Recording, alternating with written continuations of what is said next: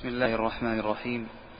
الحمد لله رب العالمين وصلى الله وسلم وبارك على نبينا محمد وعلى آله وصحبه أجمعين وبعد. فاللهم اغفر لنا ولشيخنا وللحاضرين والحاضرات والمستمعين والمستمعات. قال الشيخ عبد الرحمن ابن ناصر السعدي رحمه الله تعالى في كتابه منهج السالكين وتوضيح الفقه في الدين. ومن عليه حدث أصغر لم يحل له أن يصلي ولا أن يطوف بالبيت ولا يمس المصحف. ويزيد من عليه حدث أكبر أنه لا يقرأ شيئا من القرآن ولا يلبث في المسجد بلا وضوء. وتزيد الحائض والنفساء أنها لا تصوم ولا يحل وطئها ولا طلاقها. نعم. بسم الله الرحمن الرحيم. الحمد لله رب العالمين وصلى الله وسلم. وبارك على نبينا محمد وعلى آله وصحبه أجمعين. ثم أما بعد فقد كنا في الدرس الماضي قد أنهينا الحديث عن التيمم وقبل أن نبدأ بالحديث في الأحكام المتعلقة بالمحدث ونعني بالمحدث أي من لم يكن متوضئا ولا متيمما. فإني سأمر على مسألتين ذكرتهما في فهمهما فهم تام لباب التيمم. المسألة الأولى في صفة التيمم في أن المرأة السنة له أن يضرب بكفيه الأرض ضربة واحدة وهي ثابتة في الأحاديث الصحيحة عن النبي صلى الله عليه وآله وسلم وهي ظاهر السنة وهي ظاهر كلام الله عز وجل فاضربوا. وجاء في بعض الروايات أنه يضرب ضربتين وهذا الحديث وإن كان ورد عند الدار قطني وغيره إلا أن كثيرا من أهل العلم يضعفه. ولكن كما قال المصنف أنه إن ضرب مرتين فلا بأس لورود ذلك ولأنه قد يحتمله النص فهو من باب الضرب. وذكرت لكم هيئة المسح على الوجه واليدين وأن صفة الكمال فيها أن يبدأ بالضرب فيمسح بهما باطن فيكون باطن الكفين قد ضرب به التراب أو الصاعد على الأرض ثم يبدأ بمسح وجهه السنة البداءة بالوجه قبل ظاهر الكفين. هذه السنة وهو ظاهر القرآن فامسحوا بوجوهكم وأيديكم منه. وما جاء عند بعض الفقهاء من استحباب تقديم اليدين. قلنا إنه جائز لكن الأولى والأتم أن يقدم الوجه لظاهر كتاب الله عز وجل. وأكثر الأحاديث الصحيحة عليه. ثم يمسح على ظاهر الكفين وذكرنا أن السنة في ذلك أن الفقهاء يقولون يمسح باطن كفه يمسح وجهه بباطن كفيه وأما ظاهر كفيه فإنه يمسحها ببطون الأصابع. ببطون الأصابع وأن هذا من الفقهاء اجتهاد وليس عن نقل وإنما قصدهم من ذلك ماذا؟ أن يصل التراب إلى الوجه وإلى ظاهر الكفين.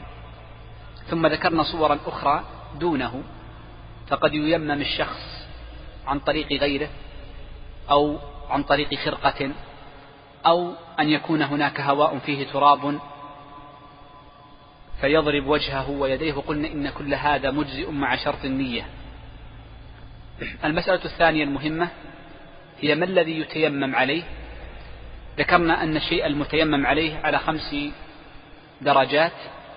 الدرجة الأولى التي هي باتفاق أهل العلم باتفاق أهل العلم جائزة. هي أن يتيمم على شيء صاعد على الأرض له تراب له غبار. أن يتيمم على شيء صاعد من على الأرض يعني على وجه الأرض منها وله غبار. والدليل على هذين الحدين أن الله عز وجل سماه صعيدا فيكون صاعدا على الأرض وقوله سبحانه فامسحوا بوجوهكم وأيديكم منه منه. فلا بد أن يكون والمن تبعيضية هنا فيأخذ جزءا من هذا الذي على الأرض ولا يكون ذلك إلا أن يكون له غبار. وهذا بإجماع أهل العلم جائز بل مشروع. دونه في الدرجة قلنا ماذا؟ أن يكون من جنس الأرض ولكنه محمول. محمول كأن يحمل في إناء ونحوه فهذا له غبار له غبار ولكنه محمول ومنقول محمول ومنقول فهذا يجوز ولكن كما ذكرت لكم فإن المحققين من أهل العلم يقولون إنه لا يلزم نقله لا يلزم نقله فحسب ما تيسر تتيمم عليه حتى لو كان لو وجد عندك مثلا إناء فيه غبار وتراب عادي يجوز لك أن تتيمم على التراب وهو الدرجة الثالثة ستأتي بعد قليل. الدرجة الثالثة قلنا طبعا ومن, ومن مثل هذا الشيء ومن مثل هذا الشيء إذا كان الغبار على السجاد مثلا أو كان الغبار على لباد كالإسفنج أو كان التراب على ظهر دابة أو على نبات فكل هذا من معناه. الدرجة الثالثة مما يتيمم عليه. قالوا أن يكون صاعدا على الأرض أن يكون صاعدا على الأرض لكن لا غبار له. ومثاله قالوا التراب التراب الذي هو الرمل. ومثاله أيضا الحصى ونحو ذلك. فيقولون هذا على الصحيح فإنه يجوز التيمم عليه. النوع الرابع ما كان صفوان. مما لا يحمل التراب ولا يمكن حمله كالحجر الكبار مثلا. أو الخامس أيضا الذي هو ليس صاعدا وليس له غبار مثل الزجاج ومثل الإسمنت وغيره فإنه لا يشرع التيمم عليه. وذكرنا الأمثلة في الدرس الماضي. نبدأ الآن في حكم من عليه حدث. من عليه حدث لا يخلو أن يكون الحدث إما حدثا أصغر وإما أن يكون حدثا أكبر. فالحدث الأصغر الذي ذكرنا موجباته موجبات الوضوء أو نواقض الوضوء ذكرناها قبل. فمن انتقض وضوءه بأحد نواقض الوضوء التي ذكرها المؤلف سابقا فإنه يجب عليه أمور. الأمر الأول أنه لا يصلي يقول الشيخ ومن عليه حدث أصغر لم يحل له أن يصلي. والدليل على ذلك ما ثبت من حديث أبي هريرة في الصحيحين أن أن النبي صلى الله عليه وآله وسلم قال لا يقبل الله صلاة أحدكم إذا أحدث حتى يتوضأ. فبين النبي صلى الله عليه وآله وسلم أن صلاة أي من الناس لا تصح إلا أن يتوضأ أن يرتفع حدثه. ولكن هنا مسائل تتعلق بهذه الجملة. المسألة الأولى أن هناك بعض العبادات أن هناك بعض العبادات اختلف الفقهاء هل هي صلاة أم ليست بصلاة. فإن قلنا إنها صلاة فإنها لا تصح إلا بطهارة. وإن قلنا إنها ليست بصلاة فإنها تجوز من غير طهارة. من هذه العبادات سجود التلاوة سجود التلاوة. فإن النبي صلى الله عليه وسلم سجد في بضع عشرة موضعا. في القرآن سجد عندها وثبت عندها سجود التلاوة. والأمر الثاني والعبادة الثانية هي سجود الشكر. والمسلم يشرع له إذا جاءته نعمة من النعم أن يحمد الله عز وجل ويشكره, ويشكره على هذه النعمة. أو أن يصلي ركعتين كما جاء في حديث أم هانئ أن النبي صلى الله عليه وسلم لما فتح الله له مكة أتى بيتها فصلى فيه ركعات. قيل إن الركعات التي صلاها في بيت أم هانئ إنها صلاة الضحى وقيل إنها صلاة الشكر.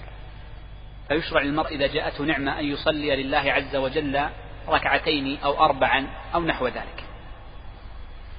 ومما يشرع عند وجود النعم وحدوثها سجود الشكر وهو أن يسجد فقط من غير صلاة فقط سجود. ولم يثبت أن النبي صلى الله عليه وآله وسلم سجد للشكر وإنما الثابت عن الصحابة رضوان الله عليهم أنهم فعلوه عن غير واحد من الصحابة. والصحابة لن يفعلوا شيئا وخاصة إذا فعل أكثر من واحد منهم إلا عن توقيف من النبي صلى الله عليه وآله وسلم إما أن يكونوا قد رأوه فعله أو أقرهم عليه أو شرعه له بقولهم وإن لم ينقل لنا أصل إقرار النبي صلى الله عليه وسلم له. فسجود الشكر عندما يأتي المرء خبر بسلامة مريض أو ولود ولود مولود أو ربح في تجارة أو نجاح في دراسة يشرع للمرء أن يسجد سجود الشكر.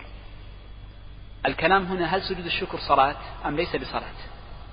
إن قلنا إنه صلاة فإنه يجب على المرء أن يتوضأ ثم يسجد سجدة الشكر سجدة واحدة. وإن قلنا إنه ليس مثل يعني كهيئة سجود التلاوة ليس سجدتين وإنما سجود الشكر سجدة واحدة. وإن قلنا إنه ليس بصلاة فإنه لا يلزم نعم يشرع لا شك. هو مستحب لكن لا يلزم أن يتوضأ له فيجوز أن يسجد ولو كان محدثا ولو كان محدثا. وذكرت لكم في البداية أننا في هذا شرح هذا الكتاب لن أذكر خلافا وإنما سأذكر ما رجحه المؤلف أو ما بنى عليه المؤلف كتابه. فإن الشيخ بنى كتابه في الغالب الشيخ عبد الرحمن بن ناصر بنى كتابه في الغالب على اختيارات الشيخ تقي الدين والشيخ تقي الدين كان يعنى بالأخذ من نصوص الوحيين مباشرة بفهم فقهاء الحديث رحمة الله على الجميع. والمتقرر عند كثير من فقهاء الحديث أن سجود التلاوة وسجود الشكر كلاهما ليس صلاة ليس صلاة.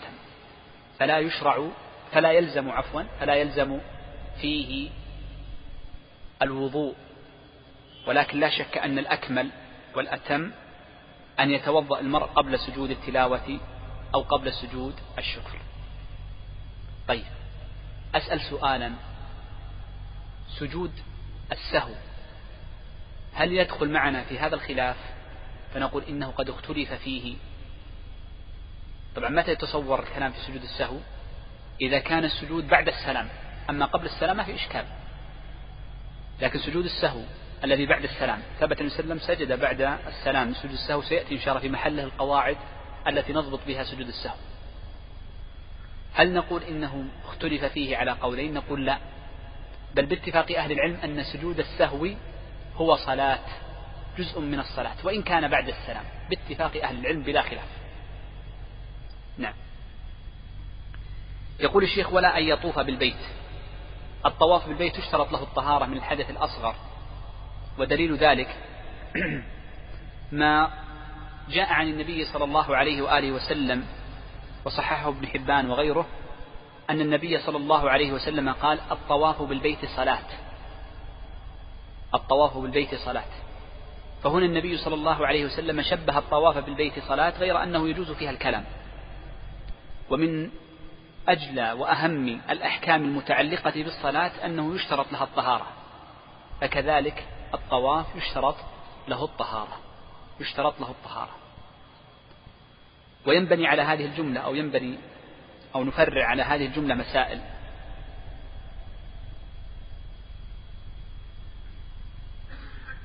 نسيت مسألة متعلقة بالجملة التي قبلها. نتجاوزها ولا أرجع لها؟ طيب الله يعينكم عليه هناك مسألة في قضية الصلاة.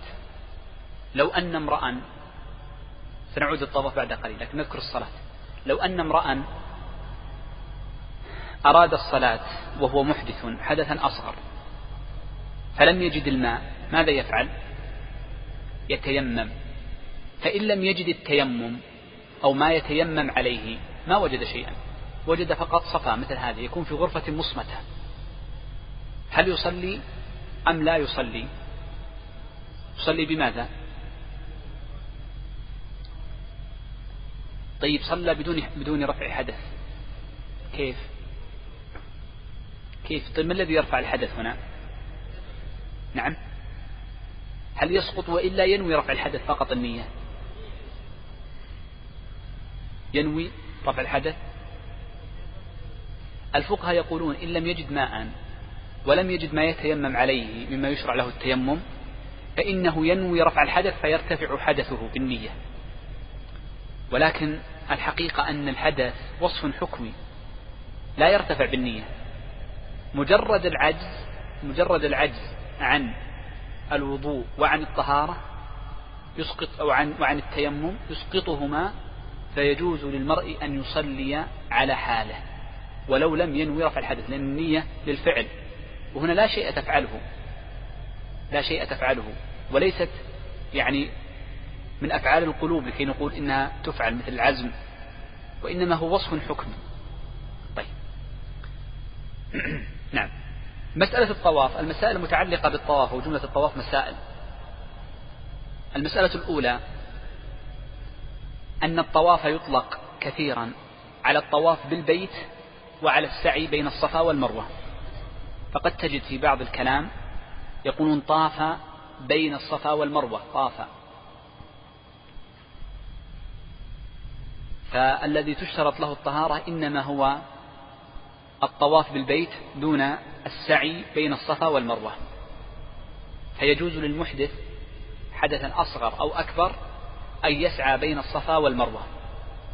ودليلهم في ذلك أن النبي صلى الله عليه وآله وسلم قال لعائشة رضي الله عنها افعلي ما يفعل الحاج غير أن لا تطوفي.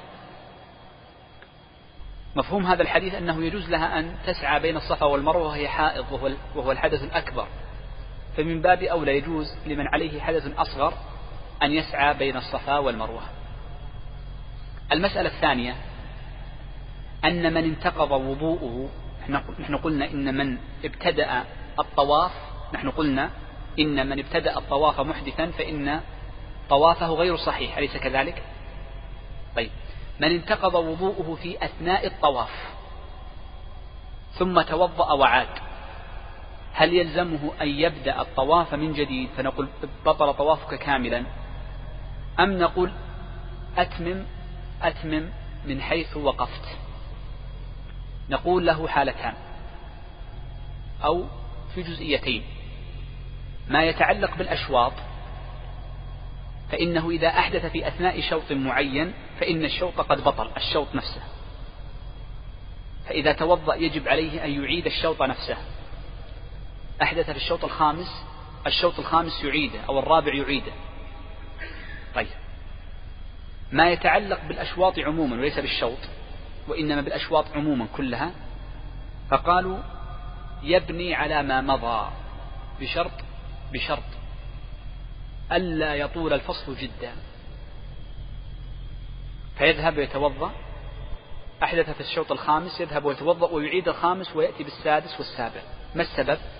قالوا لأن كل شوط مستقل عن الشوط الذي بعده. وإنما يشترط فيها الموالاة بخلاف السعي فإن السعي لا يشترط فيه الموالاة فإن كل شوط عبادة مستقلة ومجموعها يشترط فيها الموالاة وهنا مسألة. هذا الكلام عند الفقهاء قديما حينما كانت المواضي قريبة جدا من الطائفين. وأما الآن فإنه إذا أحدث الشخص وأراد أن يتوضأ ربما ذهابه وعودة يستغرق ساعة وخاصة في أيام الزحام أو أكثر أحيانا. فهل نقول إن هذه الساعة تقطع الموالاة؟ نقول لا. لأنه في أثناء الساعة هذه إنما اشتغل بالطهارة. إنما اشتغل فقط بالطهارة. لم يذهب ويأكل في البيت وينام وإنما خروجه وعوده كله لأجل التطهر.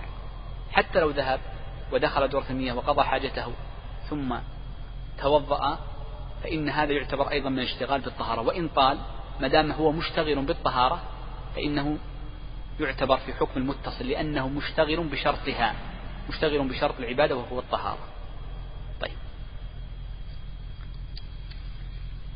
يقول الشيخ ولا يمس ولا يمس مصحفا أو ولا يمس المص ولا يمس المصحف.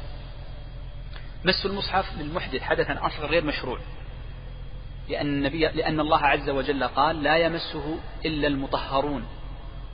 وهذه الآية وإن كانت يقصد بها الملائكة فإنه يقول الشيخ تقي الدين.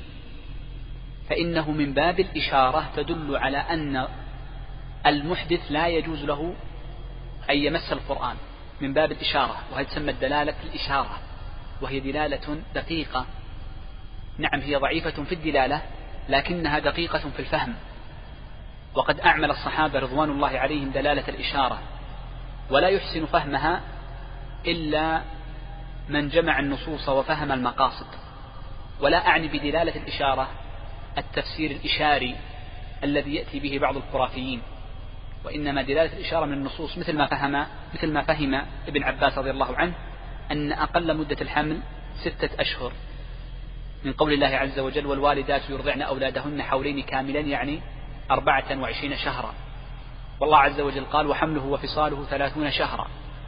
فإذا كان بالرضاع أربع وعشرون شهرا فالحمل كم؟ ستة. وهذا من الفهم من دلالة الإشارة وليست من دلالة الاقتضاء ولا من دلالة النص. ولا من دلالة المفهوم ونحوها. فمن دلالة الإشارة أن الله عز وجل عندما قال إن القرآن لا يمسه إلا الملائكة لكنه عبر بماذا؟ بأنهم مطهرون. بأنهم مطهرون. فدلنا ذلك على أن هذا الوصف الذي وصفهم الله عز وجل به له معنى أنهم متطهرون. أنهم متطهرون. فهو من باب الإشارة يدل على أنه غير المحدث غير المتطهر لا يجوز له أن يمس. لكنها لا يدل من باب النص. لو كانت من باب النص لقال الله عز وجل لا يمسه إلا المتطهرون وفرق بين العبارتين ولكن إضافة لهذا النص من كتاب الله عز وجل ثبت عند الترمذي بإسناد جيد من حديث عمرو بن حزم أن النبي صلى الله عليه وسلم قال أو كتب وألا يمس القرآن إلا طاهر وهذا نص صريح على أنه لا بد أن يكون المرء طاهرا سواء كان مسلما أو غير مسلم. إذا فلا يجوز للمرء أن يمس القرآن أو المصحف إلا أن يكون طاهرا. وفي قول الشيخ لا يمس المصحف مسائل.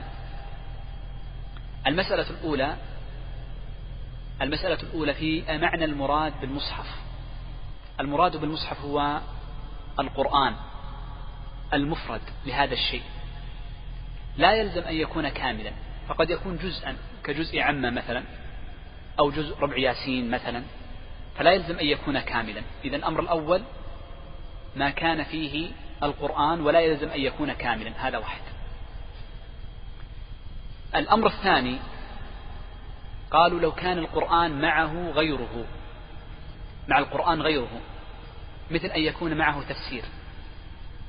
والصحابة رضوان الله عليهم كما روى ابن أبي داود أبو بكر بن داود ابن صاحب السنن ابن أبي داود السجستاني في كتاب المصاحف أن السلف رضوان الله عليهم كرهوا كتابة التفسير في القرآن. لماذا؟ لأنه يجب أن يكون القرآن قدر المستطاع لا يدخل معه غيره. لكن لو كتب معه تفسير إما آية ثم بعدها كما هي كتب التفسير يؤتي بآية ثم بعدها التفسير. فهل يسمى هذا قرآن أم ليس بقرآن؟ كثير من من الفقهاء يقول إنه ينظر للأكثر. فإن كان الأكثر هو القرآن فإنه يسمى قرآنا. وإن كان الأكثر وإن كان الأكثر هو التفسير من الكلام فإنه يسمى تفسيرا فيجوز مسه فالعبرة للأكثر. ولذلك فإن بعض المتأخرين في قبل قرنين عد حروف تفسير الجلالين. هل هي أكثر أم عدد حروف القرآن؟ لماذا؟ لو حكم بأن عدد حروف القرآن أكثر ما الذي يكون؟ تفسير مشهور جدا تفسير الجلالين. يحكم بأنه ماذا؟ لا يجوز حمل تفسير الجلالين إلا إلا لمتطهر. وإن حكم أن عدد حروف تفسير الجلالين أكثر فإنه يجوز للمحدث حمله. واضح المسألة؟ فبعض علماء اليمن عد حروف هذا التفسير فوجد أن حروف التفسير أكثر من عدد حروف القرآن وخاصة في الجزء الثاني لأن الجزء الأول ألفه الجلال المحلي وتممه الجلال السيوطي فلذا سمي بتفسير الجلالين لأنهم كلهم يسمى بالجلال.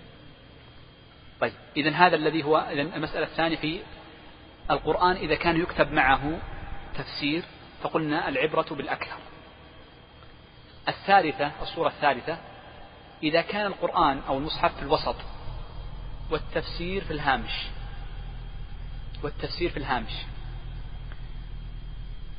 فالذي أظنه أنه لا يقال في هذا ما قيل في الأول.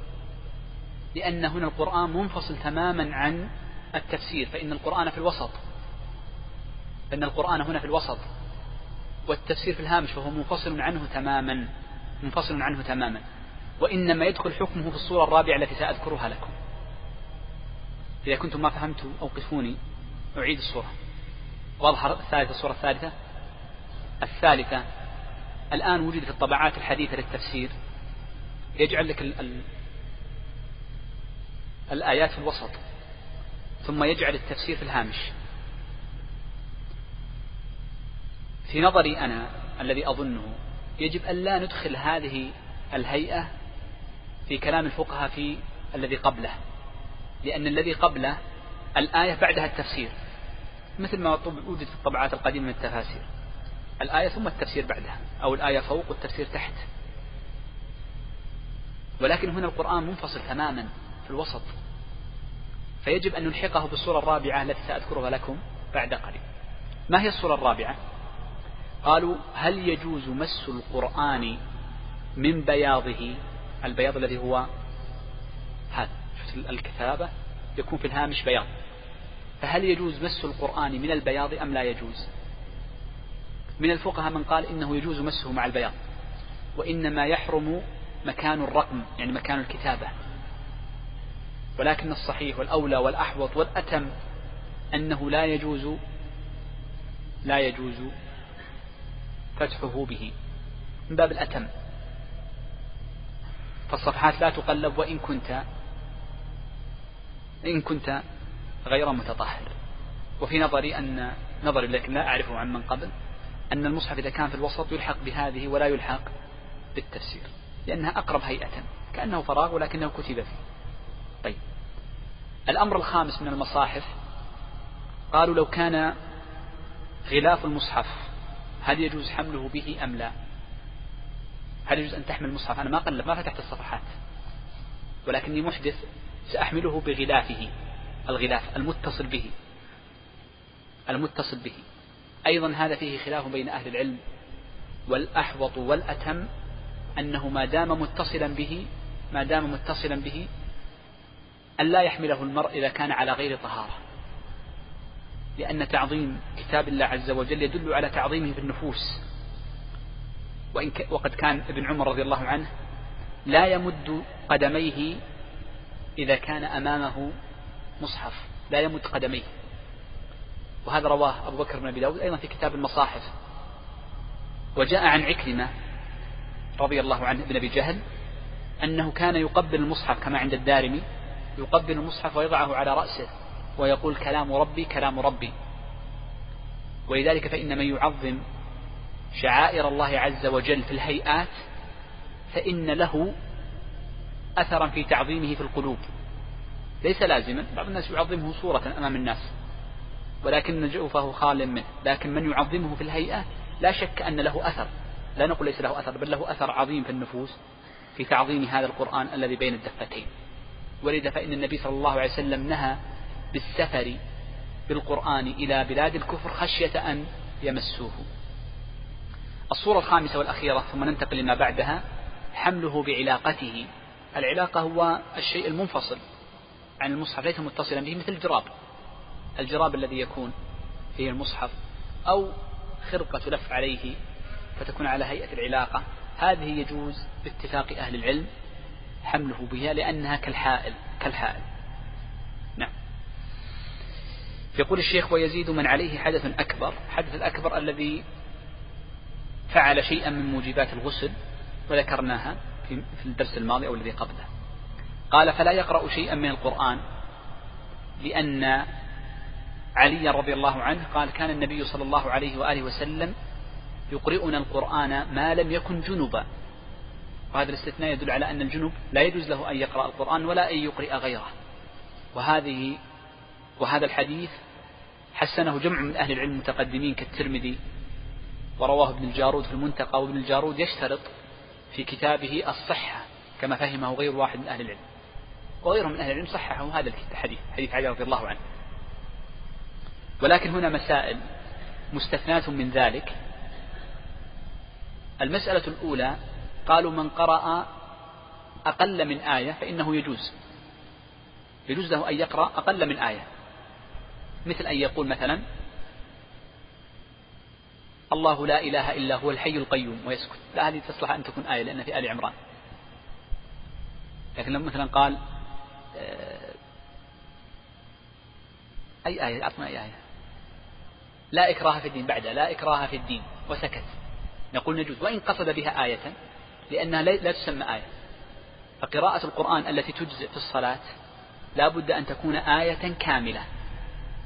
وهذه الآيات الوقف عليها جاءنا من على سبيل التوقيف عن النبي صلى الله عليه وسلم لذلك عد الآيات يعني أمر معروف عند جميع القراء وهناك مسلكان في عدها عد البصريين والكوفيون وعد عد الكوفيين وعد المدنيين. هما طريقتان كما ذكرها أبو عمرو الداني في كتابه في عد آية القرآن. فالمقصود أن عد الوقوف عند هذه السكتات وهي الآية كانت نقلت عن وسلم على سبيل التوقيف فلا بد من قراءة آية كاملة هذا واحد. الاستثناء الثاني إذا قرأ آية لا بقصد القرآن وإنما قرأها بمعنى آخر قصده الدعاء. وعائشة تقول رضي الله عنها كان النبي صلى الله عليه وسلم يذكر الله على كل أحيانه. فذكر الله عز وجل يجوز للجنوب أن يذكر الله عز وجل. فلو أن جنبا قال الحمد لله رب العالمين. لم يقصد أن يقرأ الآية التي في أول سورة الفاتحة. وإنما قصد حمد الله عز وجل فنقول يجوز. أو جاءه شخص فسأله شيء فقال الرحمن الرحيم الله ما قصده الآية؟ فهنا يجوز. وهكذا. طيب. قال ولا يلبث في المسجد بلا وضوء. الجنب لا يجوز له أن يلبث أو يلبث في المسجد بلا, بلا وضوء. لأن الله عز وجل قال ولا جنبا إلا عابر سبيل. فنهى الله عز وجل أن يمكث أحد إذا كان جنبا في المسجد إلا أن يكون عابر سبيل. إلا أن يكون عابر سبيل. وهذه الجملة فيها مسألتان. المسألة الأولى بقولنا عند قول الشيخ بلا وضوء. لماذا؟ يقولون إن الوضوء لا يرفع الحدث الأكبر. إذا كان الشخص على جنابة إذا توضأ لا يرتفع حدثه لكن ما الذي يفعله الوضوء؟ يخفف الحدث. وقد جاء عند النساء بإسناد جيد أن المرأة إذا كان مجنبا وأراد أن يأكل أو أن ينام ومثله أن يمكث في المسجد فليتوضأ من باب تخفيف من باب تخفيف الحدث. فهو يخفف الحدث يخفف الحدث. المسألة الثالثة أن المنهي عن الجنوب إنما هو اللبث وأما العبور فإن النص صريح على أنه يجوز إلا عابر سبيل فيجوز العبور في المسجد والعبور أن يمر ليأخذ شيئا يأخذ شيئا لا أن يطيل المكث. فاللبث إما بجلوس واحد وإما بإطالة مكث في المسجد. ولذلك فإن الفقهاء لما تكلموا عن الطواف شوف الطائف لا يجلس يطوف يدور. اعتبروه من من المكث في المسجد الحرام لأنه طول زمان. لأنه طول زمان.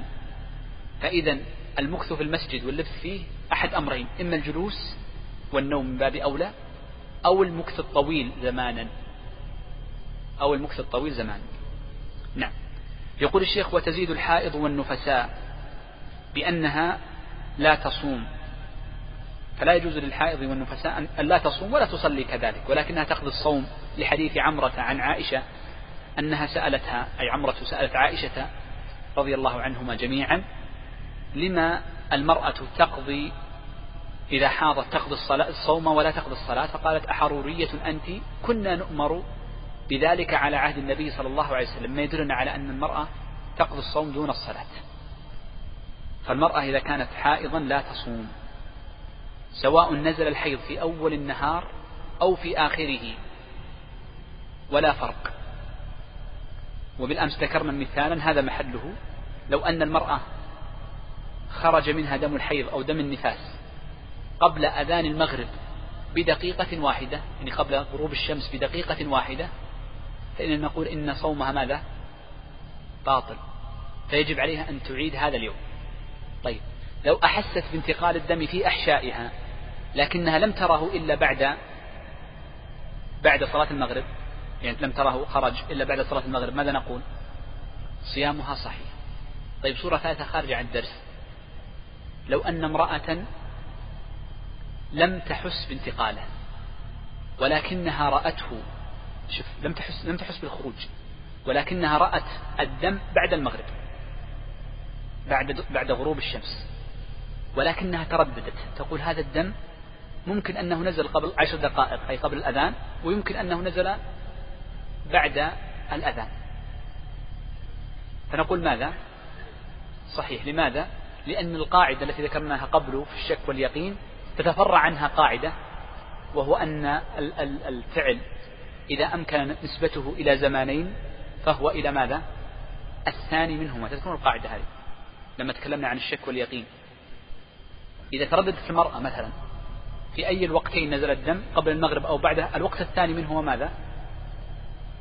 بعد المغرب إذا صومها صحيح. صومها صحيح. طيب. قال ولا يحل وطئها. وهذا بنص كتاب الله عز وجل.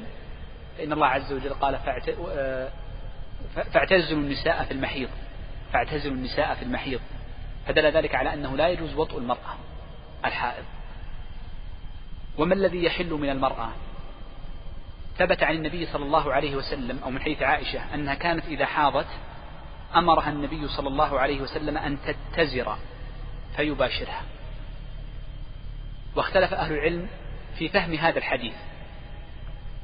فذهب فقهاء الحنابلة إلى أن لا يحل الرجل أن يستمتع من المرأة الحائض إلا بما فوق السرة وما دون الركبة. لأن الإزار عادة أقصر إزار يلبس يكون هذا هيئته من السرة إلى الركبة. والقول الثاني وهو اختيار الشيخ تقي الدين وهو الذي ينتصر له المؤلف أيضا وهو الراجح أنه يجوز ما دون ذلك إلا الوضع إلا الوضع نعم. ثم قال الشيخ رحمه الله تعالى ولا طلاقها أي ولا يحل طلاقها. في قول الله عز وجل فطلقوهن لعدتهن جاء من حديث ابن عمر تفسيره بأن الطلاق في العدة أن تطلق طاهرا لم تجامع في ذلك الحيض. لم تجامع في ذلك الحيض وجاء في حديث ابن عمر لما طلق زوجته آه، أمره النبي صلى الله عليه وسلم أن يراجعها. وهنا مسألة لو أن امرأ طلق امرأته في الحيض فهل يقع أو لا يقع؟ لن أجيب عليها لأنها ستأتي في باب الحيض. وفيها كلام طويل. تبقى معنا مسألة مهمة جدا وهي مسألة المرأة الحائض. هل تأخذ أحكام الجنوب تماما وتزيد عليها؟ وهو قول الشيخ وتزيد الحائض. أم أنها تخالف الجنوب في بعض المسائل؟ فهناك أشياء تحرم على الجنوب ولا تحرم على الحائض. الصحيح أن الحائض تخالف الجنوب. وعلى اختيار الشيخ أيضا فمما تخالف الحائض فيه الجنوب أن الحائض يجوز لها قراءة القرآن بخلاف الجنوب. إذا الفرق الأول بين الحائض والجنوب هي زادت بثلاثة أمور. وأيضا تنقص عنه بأمور هو يزيد عليها بأمور. على الصحيح. أن الحائض يجوز لها أن تقرأ القرآن. وهذا اختيار الشيخ تقي الدين. والشيخ ابن باز يقول تتبعت الأحاديث فلم أرى حديثا واحدا صحيحا ولا حسنا ولا مقاربا أن الحائض تمنع من قراءة القرآن. فعلى ذلك يجوز للحائض أن تقرأ القرآن وإن كان من غير حاجة يعني خشية نسيان أو مراجعة أو اختبار. فيجوز لها أن تقرأ القرآن مطلقا. وأما مس القرآن فإنها لا تمسه إلا بماذا؟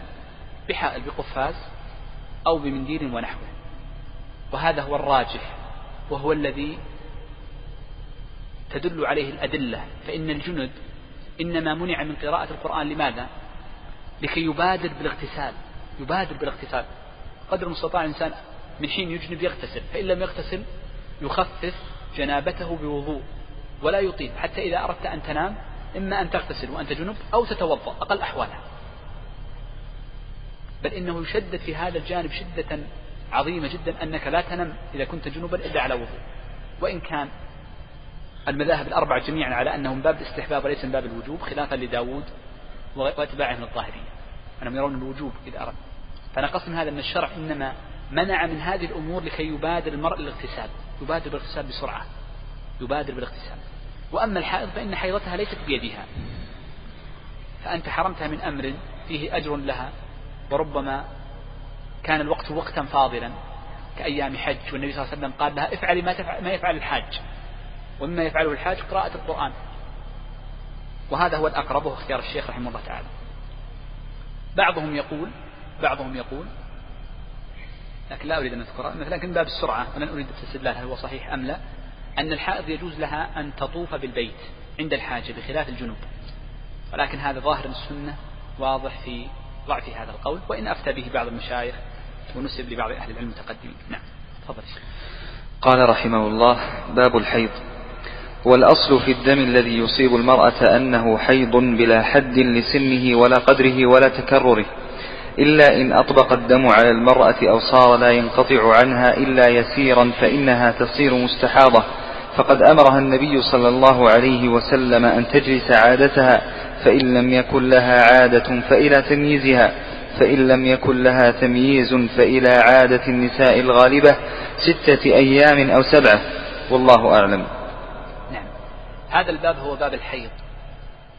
وباب الحيض حقيقة من أصعب أبواب العبادات لدقة مسائله. والإعتماد فيه كما قال الشيخ تقي الدين على ثلاثة أحاديث فقط. هي أهم الأحاديث في الباب. حديث أم حبيبة وحديث حمنة وحديث فاطمة بنت حبيش رضي الله عن الجميع. وهناك أحاديث أخرى مثل حديث عائشة كنا عرض عن كرسي لكنها من قولها وليس من قول النبي صلى الله عليه وآله وسلم. والأمر الثاني الذي يصعب هذا الباب أن النساء يختلفن في الحيض اختلافا بينا جدا. حتى إن بعض أهل العلم لما عد حال الحائضات في باب العدد وصلنا عنده لأكثر من ألف حالة قسمهن بتقسيم معين على رأي بعض الفقهاء من حيث طول المدة وقصرها وتمييزها وعادتها واستحاضتها وتحيرها ونحو ذلك. والأمر الثالث أن أكثر من كتب في هذا الباب إنما هم الرجال وهذا الأمر من خصائص النساء وقد جاء عن بعض الفقيهات أنها لما سمعت فتوى لبعض الفقهاء وهو ابن السبكي قالت نحن أعلم بشأننا. فلذلك المرجع في كثير من هذه الأمور لعادة النساء لعادة النساء. ولذلك الحقيقة أن اختيارات الشيخ عبد الرحمن التي تبع فيها الشيخ تقي الدين هي أقوى الأقوال في باب الحيض وأوفقه للطب لما قرره الطب الحديث وسيأتي إن شاء الله بعد قليل الحديث عنها. وسنذكر كلام الشيخ بعد قليل. طبعا وقبل أن نذكر كلام الشيخ أقول قد يقول بعض الشباب ما فائدة تعلمي لباب الحيض؟ فنقول إن الفقهاء كما ذكر البركوي من فقهاء الحنفية ذكروا أنه يجب على الرجال تعلم أحكام الحيض لكي يعلم الرجل أهله زوجته وبنته وأخته وأمه. فإنه في الزمان الأول في الزمان الأول كان قليل من النساء من تستطيع الحضور لمجالس العلم. ألسنا النساء الصحابة رضوان الله عليهن أتينا النبي صلى الله عليه وسلم وقلنا إن الرجال يشهدون العلم ونحن لا نشهده فجعل لهن النبي صلى الله عليه وسلم يوما. فمن كان بعدهن بعد ذلك أقل ولا شك. لذلك لما تكلم ابن أبي الوفا القرشي في كتابه الجواهر المضية في طبقات الحنفية قال لم أجد من النساء فقيهة من الحنفية إلا قليل. والسبب قال لأنها لا تستطيع أن تحضر دروس العلم وهذا في الزمان الأول بخلاف زماننا لما جاءت وسائل الاتصال. وهذه المكبرات ونحو ذلك من الوسائل التي تسهل هذا الأمر. طيب نبدأ بباب الحيض. يقول الشيخ الأصل في الدم الذي يصيب المرأة أنه حيض. نأتي أولا عند قول الشيخ الدم. فإن الذي يخرج من المرأة نوعان. إما دم وإما ليس بدم. وهناك شيء متردد بينهما. نجعلها ثلاثة أنواع. إما دم وشيء ليس بدم وشيء متردد يحتمل أن يكون دما ويحتمل أن لا يكون دم. طيب نأتي للأول وهو الدم. الدم قالوا يعرف بلونه وله ألوان. أقوى ألوانه وانتبه لعبارة أقوى لأني سأكرر لكم بعد قليل الدم القوي والدم الضعيف. أقوى ألوانه الأسود ثم يليه الأحمر ثم يليه الأحمر الفاتح. وهو الذي يكون رقيقا يسمون الأحمر الرقيق أي الزهري. ثم يليه الصفرة والكدرة. هذه خمسة ألوان كلها للحيض الصفرة والكدرة خمسة ألوان كلها للحيض يزيد بعضهم ألوانا أخرى كالخضرة عند بعض الحنفية والترابية نسبة للتراب أن يكون قريبا من التراب وهي الحقيقة داخلة في الصفرة والكدرة. إذا هذه ألوان الحيض. أي شيء تراه المرأة ليس على هذه الألوان فليس حيضا. إذا رأت المرأة ماء أبيض يخرج منها ليس ليس دم حيض. مطلقا. أي شيء يخرج منها أبيض ليس دم حيض. أو رأت ماء أصفر لكنه ليس كلون الصفرة. لون الصفرة ما هو؟ هو هو ماء مختلط به دم فلذلك يكون فيه صفرة صفرة الحيض. فإنه لا يعتبر حيضا مطلقا وإنما يسمى إفرازات. فلذلك كل دم لما قال الشيخ كل دم أي بألوانه الخمسة. بألوانه الخمسة.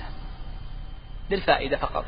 بعض المالكية زاد لونا سادسا وقال إن القصة البيضاء تعتبر دما والصحيح أنها ليست بدم. سيأتي القصة البيضاء بعد قليل. إذا هذا الدم الدم له خمسة ألوان تكلمنا عنها. يقول الشيخ الأصل في الدم الذي يصيب المرأة أنه حيض إذا القاعدة أن الأصل أن كل دم يخرج من المرأة بهذه الأوصاف فهو حيض فهو حيض هذا الأصل. ولكن يستثنى في حالات معينة سنبدأ بها بعد قليل. قال بلا حد لسنه. إيش معنى سنه؟ أي أنه لا عمر لا, لا, لا نقول إن للمرأة سنا معينا تحيض بعده. الفقهاء يقولون إن عائشة تقول إن المرأة لا تحيض إلا بعد التاسعة. نقول لا يجوز أن تحيض المرأة قبل ذلك. بشرط أن يعرف أنه دم حيض. بشرط أن يعرف أنه دم حيض. طيب. قال ولا حد لقدره وقدره يقصد بها أمران. الأمر الأول قدره من حيث المدة الأيام. وأما قدره والمعنى الثاني قدره من حيث الكمية. والأمر الثاني قدره من حيث الكمية هل هو غزير أم هو خروجه قليل. لماذا قلنا ولا حد لقدره؟ لأن بعض الفقهاء يقول إن أقل ما يكون الحيض يوما وليلة. يوما وليلة. وينبني على ذلك على قولهم وهو غير صحيح. وينبني على ذلك أن المرأة إذا جاءها حيضها مدة ساعة واحدة ماذا تفعل؟ تمكث يوما كاملا لا تصلي. تمكث يوما كاملا لا تصلي. بعض النساء لبعض الظروف المعينة لا يأتيها الحيض إلا على هيئة نقط مدة خمس دقائق عشر نقط عشر دقائق ثم ينقطع مدة الشهر كاملا. الذين يقولون إن أقل الحيض يوم وليلة ماذا يقولون؟ اليوم الذي خرج فيه الحيض تمكث بعده من حين أول ما بدأ الخروج 24 ساعة خمس صلوات ما تصليها. ولكن الصحيح لا. خرج عشر دقائق إذا حيضك عشر دقائق فقط. ما دام بعد ذلك جاء سنتكلم بعد قليل من الذي كيف يعرف انتهاء الحيض؟ أكثر الحيض كم؟ الفقهاء مختلفون وجمهورهم على أنه خمسة عشر يوما. ويبنون على ذلك قول أن المرأة إذا استمر بها الدم خرج معها الدم نزيف دائما أكثر من خمسة عشر يوم فيقول لا تلتفت لما زاد عن خمسة عشر يوما مطلقا. هذا ما يقولونه. والصحيح أنه لا حد للخمسة عشر لأنه في الغالب يكون أقل بكثير وسيأتي إن شاء الله كيف نعرف الحيض بعد قليل. ولا تكراره. ما معنى تكراره؟ النساء ثلاثة أنواع. امرأة معتادة وامرأة مميزة وامرأة مستحاضة متحيرة بناء على أن المستحاضة هي المتحيرة المعتادة من هي هي التي اعتادت زمنا معينا في الحيض الفقهاء يقولون إن المرأة لا لا لا تلتفت لعادتها حتى تتكرر عادتها ثلاثة شهور. كيف هذا الكلام؟ امرأة حاضت ستة أيام والشهر الذي بعده هي عادة نقول مثلا دائما أنا أقول كلام الفقهاء الشيخ قال ولا تكرار ذلك يجب أن نشير للخلاف. امرأة عادتها كل شهر ثمانية أيام. الشهر هذا أصبحت ستة. والشهر الذي بعده أصبحت ستة. نقول لا يلتفت للستة. الشهر الثالث أصبحت ستة. ما دام تكرر ستة أي ستة ثلاثة أشهر إذا تغيرت عادتها. لا تتغير العادة إلا بعد تكراره ثلاث مرات. هذه مسألة. أيضا يذكرون التكرار مسألة أخرى في المبتدأة المبتدأة يقولون إنها لا يكون لها عادة إلا بعد التكرار ثلاثة أيام. فيقول الفقهاء إن المبتدأة إذا كانت أول مرة تحيض طفلة أو بعد ولادة أو بعد مرض أو بعد دواء أول حيضة نقول ليس لك عادة وثاني حيضة ليس لك عادة ثالث حيضة ننظر. إذا توافق ثلاث حيض نقول إن لك عادة وهذا طبعا هذا كلامهم والشيخ رجح أنه لا عبرة بالتكرار. أنا سأمشي الآن على الكلام العام ثم سأعود لكم بعد قليل في قواعد عامة نضبط بها كتاب الحيض يقول إلا إن أطبق الدم على المرأة أو صار لا ينقطع عنها إلا يسيرا فإنها تصير مستحاضة. إذا يقول دائما كل دم يخرج من المرأة فهو حيض إلا أن يخرج منها بصفة مستمرة جدا. أغلب الشهر وهي يخرج منها الدم. أو زاد عن عادتها. هي أصبحت يعني يخرج عنها بصفة مستمرة فنقول أصبحت مستحاضة. فتمكث ست أو سبعة أيام وسيأتي بعد قليل. قال فقد أمرها النبي صلى الله عليه وسلم أن تجلس عادتها فإن لم يكن لها عادة فإلى تمييزها.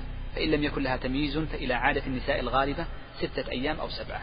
طيب هذه الجملة الأخيرة سأشرحها ثم أنتقل للقواعد. قلت لكم قبل قليل إن النساء كم؟ ثلاث. معتادة أي لها عادة. ومميزة أي تستطيع أن تميز. ومستحاضة وإن شئت تسميها متحيرة. وإن كان بعض الفقهاء يفرق بين المتحيرة والمستحاضة. نبدأ بالأولى. وركز معي جدا في هذه المسألة. المعتادة من هي؟ قالوا هي التي اعتادت. هي التي اعتادت. أياما محددة لحيضها. دائما حيضها ستة أيام. سبعة أيام. ثمانية أيام خمسة أيام أربعة أيام اعتادت أياما محددة لعدد حيضها. ولا يقصد شوف ولا يقصد بالمعتادة التي اعتادت زمان حيضها. كيف اعتادت زمان حيضها؟ بعض النساء تكون معتادة حتى في الزمن. تقول دائما ثاني يوم من الشهر يأتيني الحيض. هذه تسمى معتادة في الزمان. لا نحن لا نقصدها. طبعا لها أحكام. معتادة الزمان. نحن نقصد المعتادة بماذا؟ بالعدد عدد الأيام. إذا لما نقول معتادة هي معتادة الأيام تضبط الأيام. هذا واحدة. الثاني قلنا المميزة. من هي المميزة؟ قالوا هي المرأة التي تستطيع أن تميز بين دم الحيض وما ليس بدم حيض. كيف تستطيع المرأة أن تميز؟ قالوا هناك علامات يعرف بها دم الحيض من غيره العلامة الأولى اللون وذكرت لكم ألوان دم الحيض الخمسة. فإنه ما لم يكن من هذه الألوان الخمسة وجها واحدا لا يسمى ماذا؟ لا يسمى ماذا؟ لا يسمى ماذا؟ لا يسمى حيضا شيء لا يسمى حيضا. طيب. إذا اجتمع القوي مع الضعيف إذا اجتمع القوي مع الضعيف شوف إيش معنى القوي والضعيف؟ أنا رتبت لكم القوة أليس كذلك؟ إذا اجتمع أسود مع صفرة فإن كان في أثناء العادة فكله حيض. فإن كان زيادة عن العادة فالضعيف استحاضة. هذه قاعدة. أعرف أنكم نصف كلامي لن تفهموه. واضح جدا يعني. لأن أشوف الإخوان في باب الحيض غير متفاعلين. أستعجل أجل. طيب. نقول إذا الألوان القوي مع الضعيف القوي مع غير القوي اللون مع غير اللون غير اللون ملغي. لكن القوي مع الضعيف. جاءها دم قوي أسود أو أحمر قاني. طبعا أسود هو الحقيقة ليس أسود لكن أحمر من شدته قريب من السواد. والنبي صلى الله عليه وسلم قال إن دم الحيض دم أسود. ثم بعد ذلك جاءها دم ضعيف. لكن ليس لها عادة. فنقول القوي هو الحيض والضعيف هو استحاضة. رأت أسود ثم رأت بعده لون لونا زهريا فاتحا نقول السهر الفاتح ماذا؟ ضعيف. فاعتبره استحاضة. بشرط ماذا؟ أن لا يكون عندك عادة أن لا يكون عندك عادة أو أن يكون قد زاد الحيض هذا الشهر عن العادة. أو زاد عن العادة. طيب واضح الآن هذه المسألة؟ تفريق باللون. العلامة الثانية للتفريق واستعجل. إذا ضيق الوقت انتهى ما بقي إلا خمس دقائق. العلامة الثانية قالوا بالأوجاء بالرائحة. فإن النبي صلى الله عليه وسلم قال إن دم الحيض دم أسود يعرف من العرف وهو الرائحة. فإن دم الحيض له رائحة بخلاف دم الاستحاضة فليست له رائحة. دم الحيض له رائحة وأما دم الاستحاضة فلا رائحة له. إذا العلامة الثانية التي تميز به المرأة بين دم الحيض من دم الاستحاضة يسمى ماذا؟ الرائحة. العلامة الثالثة الأوجاع المصاحبة. وهذا معنى قوله صلى الله عليه وسلم إن دم الحيض دم أسود في رواية يعرف أي تعرفه المرأة بالأوجاع المصاحبة لها تأتيها أوجاع في أحشائها. فلذلك المرأة تقول جاءني دم ولم يأتني الأوجاع. فتعرف أن هذا الدم دم استحاضة بسبب معين. أكلت حبوبا عندها نزيف بسبب إسقاط ولد أو هكذا. فنقول إن هذا الدم ليس دم حيض لأن هنا العلامة الثانية ليست موجودة. هذه الثلاث العلامات هي الأهم. هناك علامات غيرها منها وهذه ذكرها أطباء الحديث وقال بها بعض الفقهاء بناء على قول الأطباء قضية التجلط. فإن دم الحيض لا يتجلط لأنه قد تجلط في الرحم قبله وأما غيره فإنه يتجلط. طيب وهناك علامات أخرى أيضا لكن هذه أهمها. إذا هذه المرأة تستطيع أن تميز بها. تأتي امرأة تقول أنا ميزت عرفت هذا دم حيض وهذا دم استحاضة نسميها ماذا؟ مميزة. إذا جاءت المرأة قالت أنا والله ما أميز والله ما أدري تلخبط علي. أصبحت الألوان عندي كلها واحد. أنا امرأة ما أحس بالألم أصلا. أو أنا المرأة ما أشم. أو أنا مع كثرة تتابع الدم تقول أصبحت لا أدري ما هو الحيض مما ليس بدم حيض. فنسمي هذه المرأة ماذا؟ متحيرة. متحيرة. إذا المعتادة عندها أيام محددة؟ المميزة.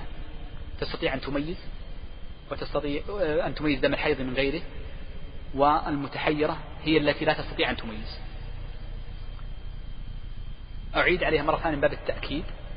لا يمكن أن تكون المرأة معتادة إلا أن تكون ماذا قبل؟ مميزة. لا يمكن لا يمكن أن يكون لها ستة أيام إلا هو ضبطت عادة بعد ما بدأت كانت أول أمرها كانت مميزة أول أمرها. المميزة قد تكون لها عادة وقد لا تكون لها عادة. فليست كل مميزة مخالفة عن المعتادة. فهناك مميزة معتادة وهناك مميزة غير معتادة. المميزة المعتادة من هي؟ التي تميز الدم ومضبوط عادتها ستة أيام. المميزة غير المعتادة التي في شهر تزيد وفي شهر تنقص. بس وضحت عندكم مسألة. طيب. سم. بس بسرعة ما بقي ثلاث دقائق. ابتداء ابتداء فقط. يعني سأذكر الآن إذا تعارض العادة والتمييز بعد قليل. ابتداء. طيب. ما فائدة هذا التقسيم؟ هذا التقسيم مهم جدا. نبدأ بالجملة الأولى. قال أمر النبي صلى الله عليه وسلم المرأة أن تجلس عادتها. إذا جاءت المرأة وقالت أنا زاد علي الدم. أول شيء تقول المرأة زاد علي الدم. أول سؤال تسأل المرأة هل أنت معتادة؟ هل أنت معتادة؟ لك عادة معينة تمشين عليها ستة أيام سبعة أيام. إن قالت نعم كم عادتك ستة أيام؟ الدم الذي معك كم جالس؟ جلس ثمانية أيام. إذا اجلسي ستة أيام فقط. هذا رأي الشيخ رحمه الله تعالى. أنا سأمشي على رأي الشيخ فيه طبعا غير ذلك. إذا أول شهر تتلخبط العادة على المرأة نقول امكثي فقط العادة التي جلستيها. فقط. لا تزيد عليه طبعا الشيخ باز كان ماذا يقول؟ يقول أول شهر تذهب للتمييز ثم ترجع الشهر الثاني للعادة. لأن قد يكون بعض الأشهر حملت شيئا ثقيلا أو أكلت طعاما معينا أو جاءها ضغط نفسي فتغيرت عادتها. ولكن المؤلف يذهب لقوله أنه مطلقة لا لا لا على طول من أول شهر تعمل بالعادة. أعيد هذه المسألة الثانية. المسألة هذه إذا اختلفت العادة إذا اختلفت العادة مع التمييز. إذا كانت متحدة ما في مشكلة. دائما يوم ستة تطهر. الحمد لله اتحدت العادة مع التمييز. لكن هذا في الشهر شهر ذي القعدة أو في شهر ذي الحجة. دائما يصير مشاكل في ذي الحجة. لأن المرأة عندما تحج تمشي كثيرا فتبذل جهدا فيزيد عادتها فتزيد عادتها. جاءت هي المفروض أنها تطهر في يوم ثمانية لكنها كانت حاجة أو معتمرة. مشت كثيرا. فزاد الدم إلى يوم عشرة. زاد يوما كاملا. أول سؤال نقول أنت معتادة؟ تقول نعم. على رأي الشيخ وهو قول المذهب طبعا. يقولون إنها خلاص ما زاد عن عادتك أول شهر ما زاد عن عادتك لا تلتفتي لما زاد. ممكن على عادتك الشهور الماضية.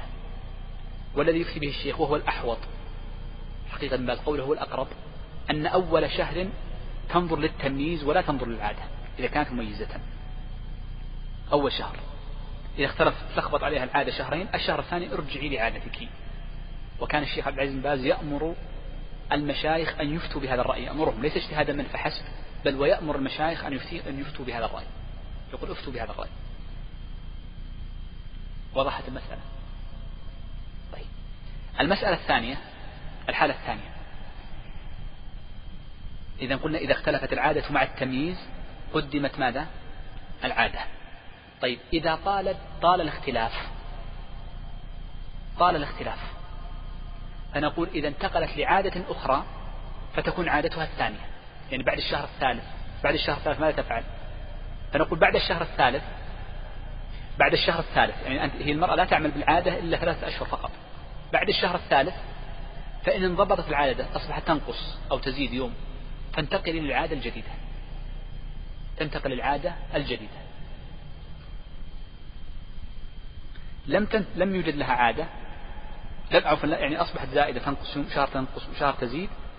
بعد ذلك بعد بعد هذه الفترة ثلاثة أشهر أربعة أشهر خمسة أشهر تصبح تعمل بالتمييز فقط دون العادة تلتغي عادتها لأنها طالت المدة التغت العادة التغت العادة.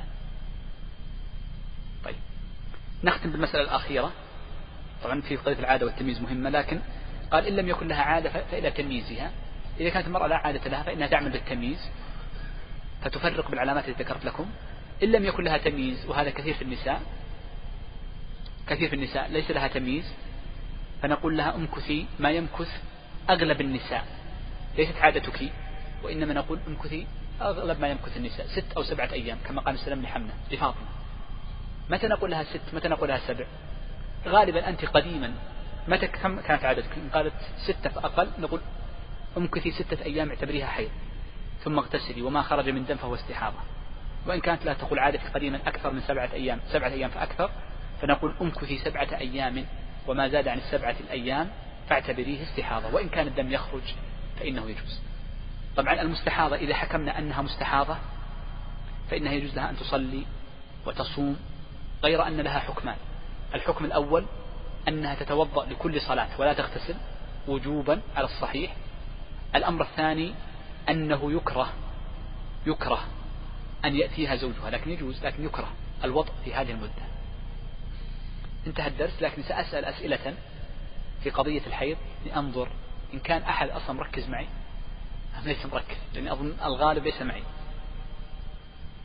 لو أن امرأة قالت لو أن امرأة قالت أنا عادتي كل شهر خمسة أيام.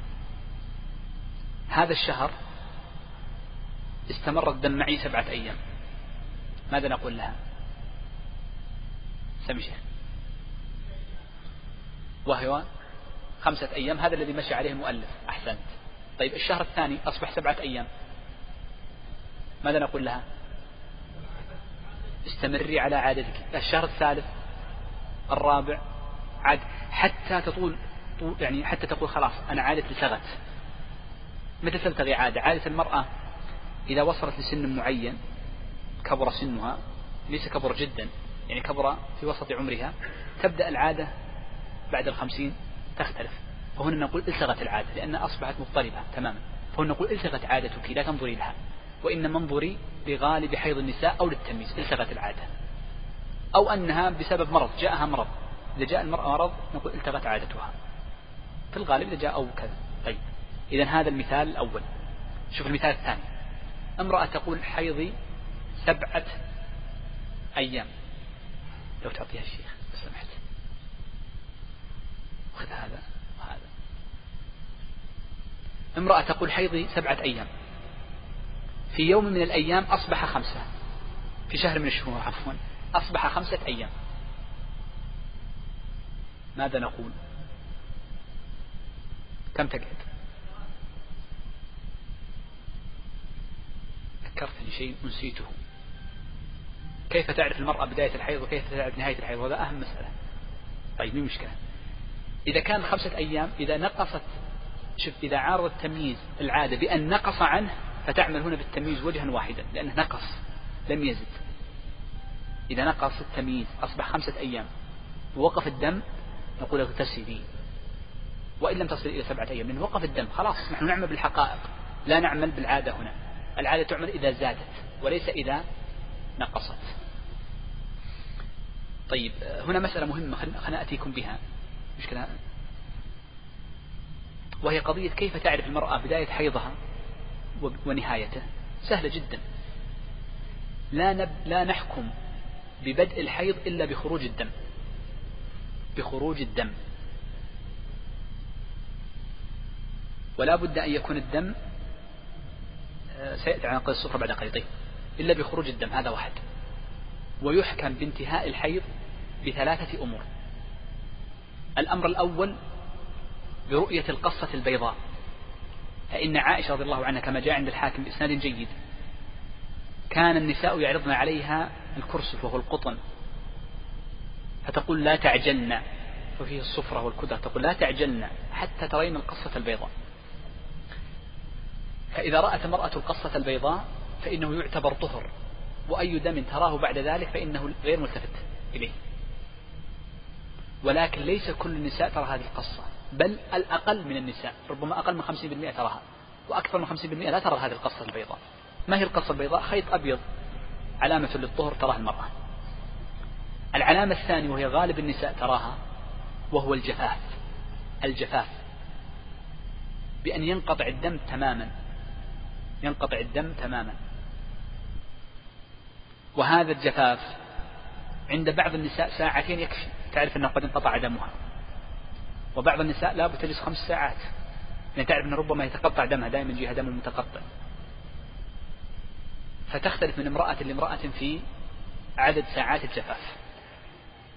العلامة الثالثة وهو التوقف الحكمي. التوقف الحكمي. ما هو التوقف الحكمي؟ المستحاضة التي يستمر دمها نقول قد انقطع بسبعة أيام أو ستة أيام. الدم يخرج ومع ذلك نقول حكما أنت طاهرة أو التي زاد تمييزها عن عادتها فنقول قفي عند العادة. فأنت طاهرة حكما طاهرة حكما. نعم. في مسائل تتعلق بالنقاء وفي مسائل تتعلق بالنقاء وهو الجفاف الذي يكون في أثناء الحيض وفي مسائل تتعلق بالصفرة والكدرة لكن يعني أعتقد أن شرحها في هذا المقام غير مناسب. أسأل عز وجل جميع التوفيق والسداد. إن شاء الله هذا هو الدرس الأخير. آه، سنقف إلى نهاية الحج. وأنا عنيت أن أبسط بعض البسط لكي نبدأ بالصلاة. أحسن. وإلا وإلا إن شاء الله سنبدأ بعد الحج مباشرة. يعني بعد مع بداية الدراسة أول أسبوع بعد الدراسة سنبدأ إن شاء الله تتمة الدرس. الأسبوع القادم والذي بعده قد ننقطع لأجل. الأخوان قالوا لأجل الحج. هل أحد الأخوان يقول هل يمكن أن يجتمع الدمين القوي والضعيف في حيضة واحدة؟ نعم قطعا. أغلب النساء يجتمع الدمين. أغلب النساء. ولكن قد يكون الدم الضعيف أول وقد يكون الدم القوي هو المتأخر. وانتبه إذا اجتمع الدم القوي والضعيف معا فله حالات. إذا كان ضعيف دائما فكله حيض. امرأة جاءها ذاك الشهر ما ترى إلا صفرة فقط. شوف إذا جاء لون واحد ضعيف طبعا ما يصير ضعيف إلا معه أقوى لكن لو جاء أحد الألوان الخمسة وحده فإنه كله يعتبر حيض. لكن لو اجتمع ضعيف مع قوي إن اجتمع ضعيف مع قوي فنقول إن الألوان الألوان الثلاثة الأول لا يحكم ببداية ببدء الحيض إلا بوجودها. فالصفرة والكدرة قبل الحيض الصحيح أنها ليست حيض. مع أنها من ألوان الحيض. كما أنها في النهاية الصفرة والكدرة بعد انقطاع الحيض ليست حيضا. لحديث أم عطية رضي الله عنها كنا لا نعد الكدرة والصفرة شيئا. كنا لا نعد الكدرة والصفرة شيئا. وهذه رواية البخاري معلقة. وأما رواية أبو داود في السنن كنا لا نعد الكدرة والصفرة بعد الطهر شيئا. فاللونان غالب النساء يجتمع القوي والضعيف كثير ما يجتمع القوي والضعيف طبعا الحيض يبدأ قويا ثم يضعف ثم يضعف. طيب. هل يجوز المرأة المستحاضة الصلاة والوضوء لكل صلاة؟ نعم ذكرنا أنه يجب عليها الصلاة لكل صلاة ولكن هل تتوضأ؟ طبعا هنا مسألة في قضية الحيض. اعلم قطعا يقينيا أن تحديد الجزم بأن المرأة هذه بالذات في المستحاضة أنها حائض أو ليست بحائض مبني على الظن. ولذلك النبي صلى الله عليه وسلم لم يأمر المرأة المستحاضة النساء اللي استحضن كنا خمس نساء النساء. المستحاضات اللاتي تركن الصلاة ثم علمهن النبي صلى الله عليه وسلم أنهن يمكثن ست أو سبعة أيام لم يقل لهن أعيد الأيام التي مضت. فكنا يظنن أنها حيض. ثم بين لهم النبي صلى الله عليه وسلم أنهم في حكم الطاهرات مما يدل على أنهم باب الظن. وقد ثبت في صحيح مسلم أن عروة أن هشام بن عروة لما حدث بحديث بهذا الحديث حديث فاطمة قال أين أو, حدث بهذا الحديث الزهري. قال الزهري رحم الله أم هشام فإنها كانت تمكث أغلب شهرها لا تصلي. ليتها سمعت بهذا الحديث أمكث ست أو سبعة أيام. فدل ذلك على أن كثير من الحالات إنما هو مبني على غلبة الظن ليس الجزم فالمرأة تجتهد قدر استطاعتها ليس الاحتياط وإنما على غلبة الظن في هذا الباب. إذا كان المصحف على الأرض هل يجوز للشخص رفعه باليد علما أنه على غير الطهارة؟ نعم يرفعه. إحنا قلنا إن مسألة قبضه بالغلاف كثير من الفقهاء يقول يجوز لكن قلنا الأولى والأحوط ألا تقبض عليه إلا وأنت على طهارة لكن مثل هذا على الأرض ترفعه. أقل الحاجة لا شك أن رفعه من على الأرض يعني فاضل ولا شك. نعم إذا كان المصحف غلاف هل يحمل؟ نعم يجوز لأنه منفصل عنه. هل يجوز قراءة القرآن غيبا للحائض والنفساء؟ نعم. وذكرت لكم أن الشيخ عبد العزيز يرجح هذا واختيار الشيخ تقي الدين ابن تيمية وهو القول الصحيح أن الحائض والنفساء تقرأ غيبا وتقرأ نظرا أيضا لكن من غير مس المصحف إلا بحائل كقفاز ونحوه. من غير كراهة من غير كراهة ليس نقول مكروه. لا جائز مطلقا. طيب. هنا أحد الأخوان يقول إن المؤمن لا ينجز حديث حديث أبي هريرة يقصد طبعا إن المؤمن لا ينجز وحديث لا يمس القرآن إلا طاهر. كيف نجمع بينهما؟ حديث المؤمن لا ينجز هذا أبو هريرة رضي الله عنه يقول رأيت النبي صلى الله عليه وسلم وكنت على جنابة فانخنست. يعني ما حبيت أسلم عليه. فرآني بعده فقال ما لك يا أبا هريرة رأيت فعلت هذا الفعل؟ قال كنت امرأ كنت جنوبا فكرهت أن أصافحك وأسلم عليك وأنا على جنوب فاغتسلت ثم أتى للنبي صلى الله عليه وسلم. فقال له النبي صلى الله عليه وسلم إن المؤمن لا ينجس. طبعا والمؤمن هنا يقصد المؤمن والكافر. النجاسة ثلاثة أنواع. شوف نجاسة للبدن. المؤمن الجسم الآدمي فيه ثلاثة أنواع. نجاسة الخارج من السبيلين بإجماع المسلمين أنه نجس. ما خرج من السبيلين نجس بإجماع المسلمين. البول بول الآدمي وعذرته ودمه. نقل فيه الإجماع كما ذكرت لكم نجس بإجماع المسلمين. النوع الثاني عين الآدمي لحمه وبشره. وعرقه ودمعه ولعابه وسؤره. سؤره أنا أشرب ويبقى بعدي شيء. هذه هي التي قصدها النبي صلى الله عليه وسلم إن المؤمن لا ينجس وهو طاهر. قد تستغرب. أنا في الأسبوع الماضي سألني رجل فوق الستين ومتعلم. قال عندما يكون المرء جنوبا فيلبس ملابسه فيعرق. هل يجوز له أن يصلي في هذه الملابس التي عرق أو لبسها أو تعرق فيها وهو جنوب قلت ليش؟ قال أنا لي من عمري أظن أن الجنوب إذا تعرق في ثوب فإنه يكون نجس. شوف كذا يعني يعني صحيح يعني يجب أن الواحد يتفقه. المؤمن لا ينجس. عرق المؤمن طاهر سواء كان على جنابة أو على غير جنابة سواء كان مسلما أو كافر. عرق الكافر لو كافر لبس ثوبا وتعرق فيه يجوز لك أن تلبسه وتصلي فيه. يجوز لك أن تلبسه وتصلي إذا النجاسة التي قصدها النبي صلى الله عليه وسلم نجاسة عينه. النوع الثالث من النجاسة النجاسة باعتبار الحكم. إحنا قلنا الحدث نجاسة ماذا؟ حكمية. أن عندما نقول فلان محدث أي نجاسة حكمية. حكمية. هنا نقول إن المؤمن نجس باعتبار أنه حكما نجس. أنه حكما نجس. طيب. ومنها قول الله عز وجل إن المش... إنما المشركون نجس أي حكما حكميا هنا. ولا شك أن نجاسة المؤمن الحكمية إذا كان محدثا أو على حدث أكبر ليست كنجاسة المشرك أشد نجاسة المشرك. لو أن مؤذنا نسي أنه على جنابة هل يجوز له دخول المسجد؟ الأذان لا يشترط له الطهارة. لماذا؟ لأنه ذكر وليس قرآن. والنبي صلى الله عليه وسلم كان يذكر الله على كل أحيان كما تقول عائشة. فيجوز أن يؤذن شخص وهو جنب. وقديما كان الناس لا يؤذنون في داخل المسجد وإنما يؤذنون خارجه بلال كان يؤذن على بيت امرأة من بني النجار. فكان يؤذن بعيد.